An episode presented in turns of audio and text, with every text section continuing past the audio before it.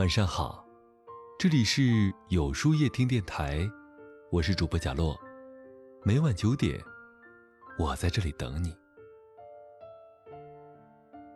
有句话说：“信人别信嘴，交人要交心。”深以为然呐。与一个人相处，不能光看他的嘴上功夫，要看他的内在品质。满嘴好话的人未必真心待你，不假言辞的人也未必心存恶念。因此，与人相识需先识心，将心比心，方得真心。子曰：“己所不欲，勿施于人。”一个自私自利的人，永远只站在自己的角度看待他人和世界，是无法得到他人的理解。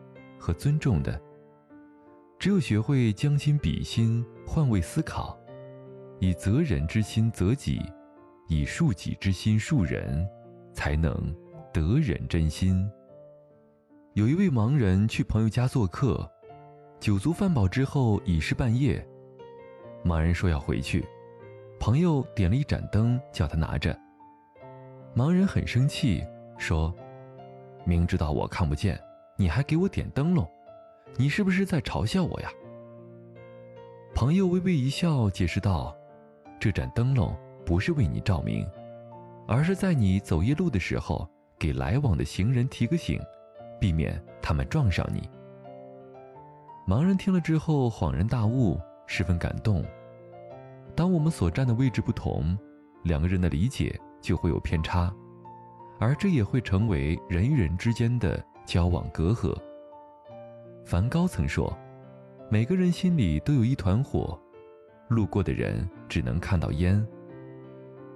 每个人也只在乎自己的感受，从自己的角度去面对问题，人与人之间就会相互责难。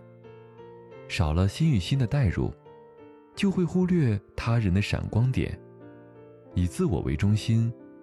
所以在与人交往中。”别总是自顾感受，要跳脱开个人情绪的桎梏，尝试将自己带入到他人，重新去看待事情的来龙去脉，也许结果会完全不一样。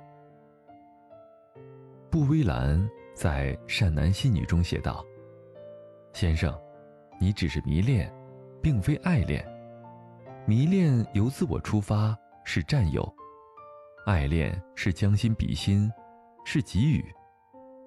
无论是爱人、亲人还是友人之间，心与心的相交都是感情维系的纽带。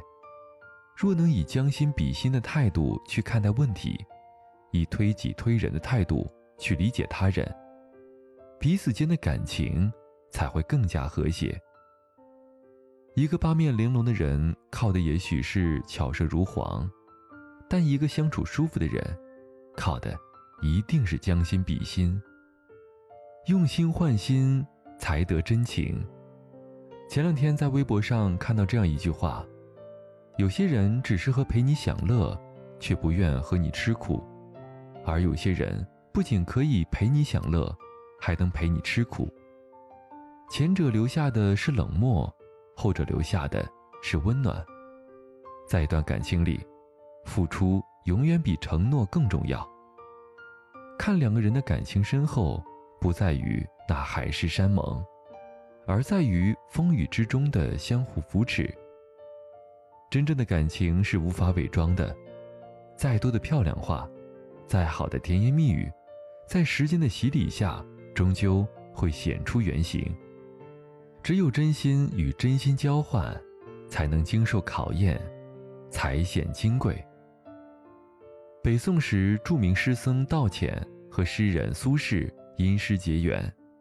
当年，苏轼被贬黄州，道潜为解好友孤独清寂，不顾路途遥远，千里迢迢前去相伴。后来，苏轼又回朝为官，因政治原因，自请外放杭州。在杭州的几年里，道潜依然相伴在侧。因与苏轼的关系过于亲密。道潜曾受到牵连，被苏轼的政敌勒令还俗。对于道歉这样的莫逆之交，苏轼倍感珍惜，同时深深影响了他的择友观。之后，道歉入治国院，当时风光无比的苏轼专门主动造访，为其送行。道歉在苏轼落魄之时一路陪伴，给予慰藉，而苏轼也感念道歉，回赠其以真心。芸芸众生，每个人的内心都是一面明镜，他人的好坏都一清二楚，真情是演不出来的。对你好一时很容易，对你好一世却很难。只有用心换心，真心相待。才能得真情。以心交心，方能长久。有人认为交朋友要求的是年龄、身份和地位对等，也有的人说两个人相互欣赏，始于颜值，敬于才华，合于性格，久于善良，忠于人品。然而，两个人是否能够交往的长久，终究。看的是心意相通。春秋时代，琴师俞伯牙时常行舟于汉江之上，弹奏古琴，奈何曲高和寡，知音难觅，无人懂得欣赏。一日，俞伯牙正在弹奏《高山流水》，樵夫钟子期从岸边走过，听到琴声，不禁叫绝：“巍巍乎若高山，荡荡乎。”若流水。伯牙激动地说：“你真是我的知音呐！”于是二人结为金兰，相约明年再见。第二年中秋，伯牙依期赴约，却得知钟子期已经去世的消息。伯牙认为世间再无知音，一生不再古琴，高山流水也成了绝唱。这两人虽未曾相处多年，却有了推心置腹的友情，这样的感情实属难得，令人生羡。真正的知己，心灵的契合，多过于言语的交流，也总有人与你近在咫尺，朝夕相处，话不投机半句多，走着走着就散了。也有人与你相隔千里，天各一方。却始终与你有着无法言说的默契。其实，朋友之间最大的距离不在于物理空间，而是在于两个人心灵的远近。心近，情可跨越万水千山；心远，则假情假意，貌合神离。因此，只有交心的人才是真正的知己，方能慰风尘。大千世界，人来人往，擦肩而过皆是路人，陪在你身边的才叫真心。与人相交，甜言蜜语，假仁假义，皆是虚妄。只有真心对真心，真情换真情，才会被岁月温柔以待。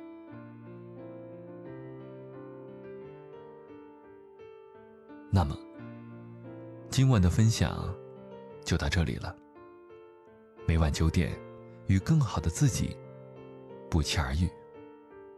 今天的互动话题是：你都注重哪些品质呢？在后台回复“晚安”两个字，注意，不是在留言区哟。喜欢今天的文章，请在右下角点个再看，并分享到朋友圈去吧。也可以在公众号里搜索“有书夜听”，收听更多精彩。我是主播贾洛，晚安，有个好梦。